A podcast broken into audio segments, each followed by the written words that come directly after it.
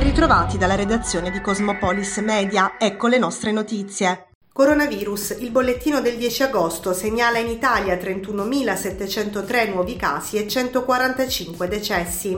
Il tasso di positività resta stabile rispetto al giorno precedente e si attesta sul 15,7%. Continua il calo dell'occupazione ospedaliera. Scendono infatti a 321 le persone ricoverate nelle terapie intensive, mentre calano a 8.592 i degenti in area non critica. In Puglia il bollettino regionale segnala 2.100 168 nuovi casi e 7 decessi nelle ultime 24 ore. Sono invece 303 i contagi attestati nel Tarantino. Al momento nella regione sono 42.172 le persone positive al Covid, di cui 403 ricoverate in area non critica e 16 in terapia intensiva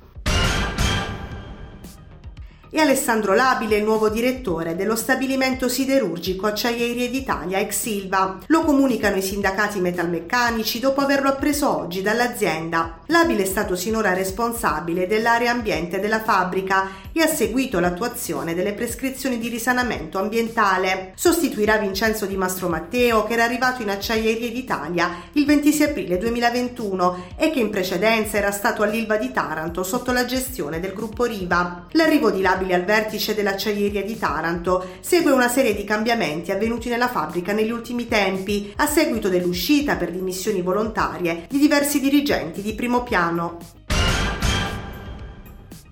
Un cantiere per valorizzare un punto cruciale di Taranto. Oggi Mattia Giorno, assessore comunale ai lavori pubblici, si è recato in sopralluogo al piazzale Bestat per monitorare l'avanzamento dei lavori e della messa in sicurezza della zona. Piazzale Bestat, quasi ultimati i lavori di riqualificazione, di messa in sicurezza e ripristino di diverse parti del sottopasso. Un cantiere di circa 250.000 euro, iniziato lo scorso marzo, sarebbe dovuto durare un anno, ma in realtà in poco più di sei mesi il cantiere è stato ultimato. Ehm, 350 metri di lunghezza del sottopasso, mette insieme due parti di via Dante molto importanti, sotto il piazzale Bestat che è oggetto di un altro cantiere per la riqualificazione dello stesso piazzale. Questo fine settimana ripristineremo la viabilità, in, queste, in questi mesi di cantiere purtroppo ci sono stati dei disagi legati ai restringimenti delle corsie, ma finalmente con l'ultimazione dei lavori saremo in grado di ripristinare le due corsie ambedue lati. È stato un intervento importante, la messa in sicurezza per gli autisti, per le persone, perché abbiamo anche ripristinato le scale che collegano appunto il piazzale col sottopasso.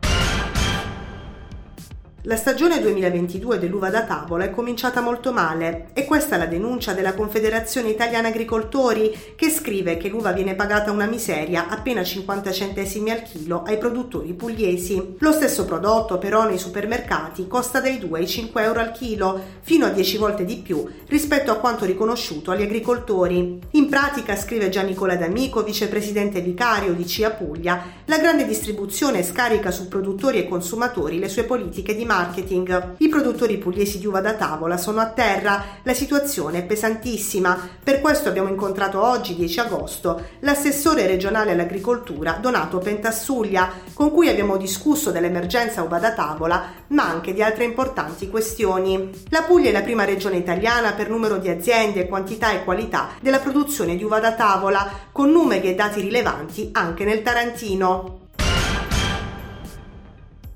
Appuntamento con la finanza internazionale all'angolo della conversazione di Yachting Club, organizzato da BCC San Marzano, mail partner della rassegna. Sul palco tre testimonial del settore, Gimede Gigante, professore della Boccone e autore del volume International Finance, Emanuele Di Palma, presidente di BCC San Marzano e Domenico Castellaneta, caporedattore di Repubblica Bari, che ha coordinato impeccabilmente la presentazione.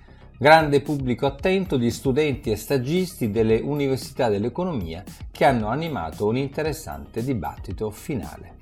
Questa sera presentiamo un libro di attualità, parliamo di finanza internazionale, argomento che i nostri spettatori sentono quotidianamente in radio, in tv, ma che probabilmente eh, vorrebbero approfondire. Beh, questa è la serata giusta, il professor eh, Gimede Gigante, che è un uomo del nostro territorio, che però è professore alla Bocconi a Milano, ha scritto un libro su questi argomenti. E questa sera eh, illustrerà ai nostri gentili ospiti i problemi eh, più attuali dell'economia internazionale, cercherà di farlo spiegarlo in maniera semplice, in maniera comprensibile. Ci auguriamo che ci siano anche tante domande in modo che anche questa bellissima serata di agosto possa essere utile ai nostri eh, concittadini e agli ospiti dello Yachting Club. Stasera parleremo, visto il contesto storico e le evoluzioni socio-economiche e geopolitiche che stiamo vivendo, parleremo di finanza, parleremo in particolare di finanza internazionale, cercando anche di mettere a sistema e di comprendere quello che sta accadendo all'interno quindi del nostro paese, ma in genere quello che sta accadendo in giro per il mondo in termini quindi di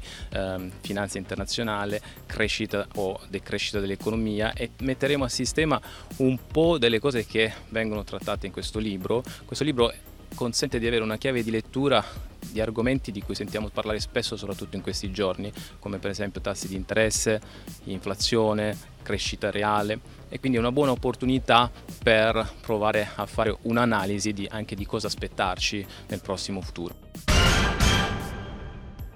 Arriva dall'Imolese l'ultimo rinforzo in ordine cronologico per la difesa del Taranto Calcio. Si tratta di Edoardo Vona, centrale classe 1996, che nelle ultime due stagioni ha collezionato oltre 50 presenze con la casacca del club romagnolo e con quella nero-blu del Bisceglie. Con l'ingaggio dell'ex, tra le altre di Castrovillari, Javirtus Racing Roma e Latina, la compagine ionica alza il tasso di esperienza nel proprio pacchetto arretrato.